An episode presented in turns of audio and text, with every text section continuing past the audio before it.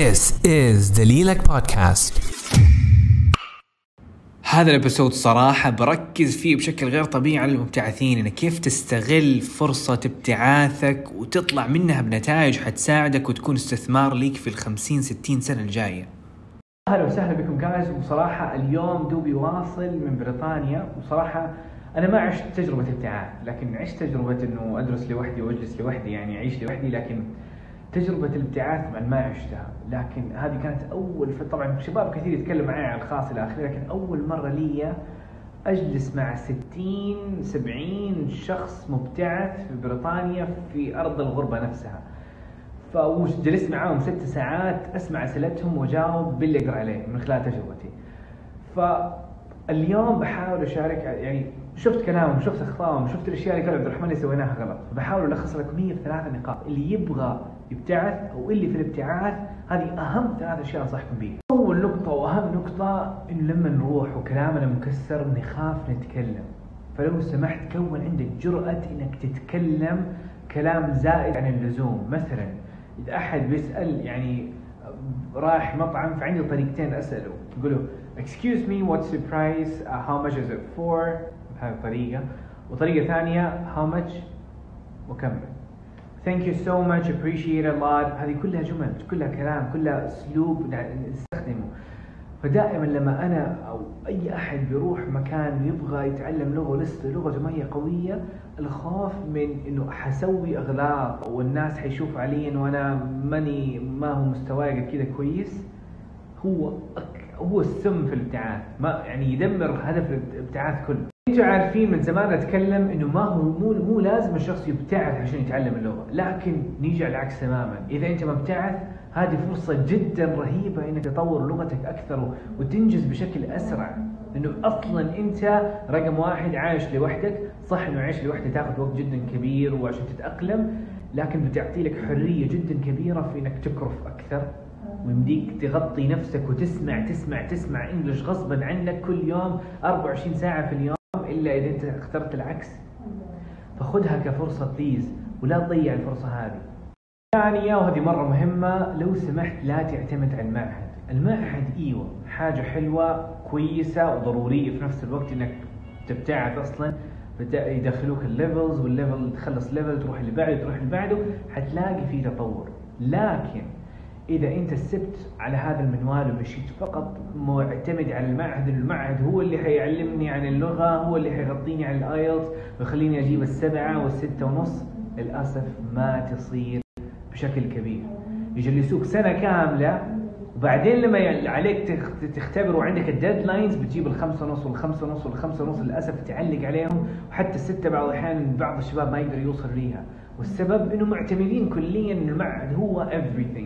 المدرس هو النيتف اللي عندي حق الايلتس، او اللي يعطي دوره الايلتس هو اللي حيوصلني 6.5.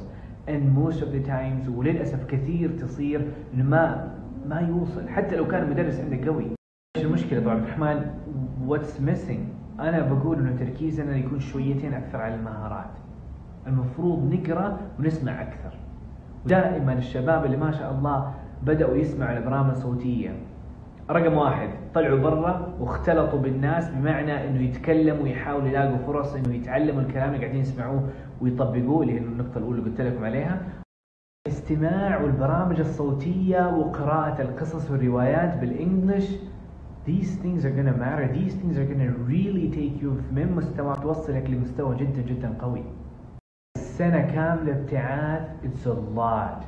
أنا شايف قدام عيوني ناس بدأوا المستوى 0 ما شاء الله بيتكلموا في 1-2 شهر. فاللي يمديك تنجز في 1 سنة، أنا أقول إنه شخص حتى لو جاي 0 و0 في الإنجليش ممكن يوصل لمستوى قوي، ممكن يوصل ل7 و7.5، ممكن يقرب على 8 في 1 سنة كاملة، لأنه كل سنة كاملة كل اللي عليك تسويه هو تركز على اللغة والآيلتس and it's not hard. فاستغل الفرصة، أتقن اللغة، أطلع بلهجة قوية بأكسن قوي، عشان لما ترجع السعودية ولما ترجع تدخل في الشغل وتدخل في جو العمل، لما تبدأ تتكلم، لما تكتب إيميلاتك الناس يحسوا على طول، يحسوا. and first impressions matters the most. 3 والأخير صراحة إنه لو سمحتوا فكروا في الآيلتس بدري. اشوف اغلاط كثيره تصير لما الشخص زي ما نقول يكون معتمد على اللغه وقصدي على المعهد وينسى الايلت ويبقي لي اخر 3 اشهر. المفروض اللي تسويه صح انه اذا مستواك صفر لا تفكر في الانجلش، اذا انت صفر في الانجلش، لكن اول ما توصل مستوى بري انترميديت او اول ما توصل مستوى انترميديت، لانه في المعاهد كلها عباره عن مستويات، لكن اول ما توصل هذا المستوى اللي يسموه المتوسط او الاقل من المتوسط، هنا وقت الايلتس.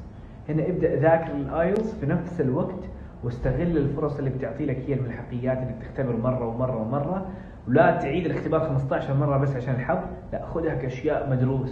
خذ انه اول اختبار ابغى اجيب ال6، ثاني اختبار ابغى اجيب ال6.5، ثالث اختبار ابغى اجيب ال7، واخر اختبارين بحطهم لي احتياط، اخر 3 اشهر من امتحاناتي المفروض يكون احتياط، لا سمح الله اذا صارت ظروف، لا سمح الله اذا صارت لي ظرف يعني صحي شيء زي كذا، فاي كان هاف اكسترا تايم، مو العكس.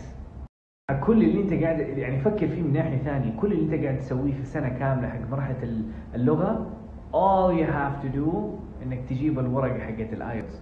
المعاهد هذا شيء رسمي زي اتند زي حضور، ذاتس ات. صح انه بيكرفوك يخلوك هوم وركس ومدري ايش، لكن هي في النهايه الورقه حقت الايلتس انت تبغاها and that's it. فالسنه كامله it's a lot of time. يعني حدد هدف انه 6 7 8 شهور وتكون لازم تكون معك الايلتس، حتى لو درجه يعني روح الاعلى. ليش ما تروح الاعلى؟ ليش ما تدخل جامعه تحلم فيها، جامعه قوية جدا. As a quick summary, all you have to do is first two months take them as settlement, get used to the المعهد or institute, get used to the environment. 2 months, that's it. From the 61st day, you need to focus on IELTS and improving your language by listening and reading, and with the institution, with the courses you're taking already. And inshallah, within couple of months, like 3-4 months, you can get score 6, 6.5, even 7 very easily inshallah. كل الروابط اللي حتكلم فيها في هذا الابيسود راح تكون موجودة عندك في الديسكريبشن تحت.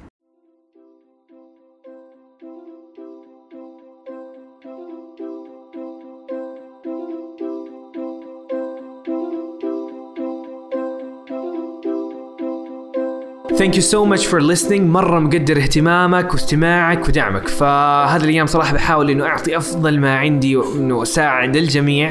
فأي سؤال وأي استفسار كلمني على الخاص. وإذا حبيت إنك تتابع البودكاست لأنه قاعد أنزل حلقات مرة قوية عن التحفيز، عن الآيلتس، عن تطوير اللغة، عن قصتي، فتابعني على دليلك في ielts.com/podcast عشان تشترك في البودكاست هذا. ويعطيكم ألف عافية. مع السلامة.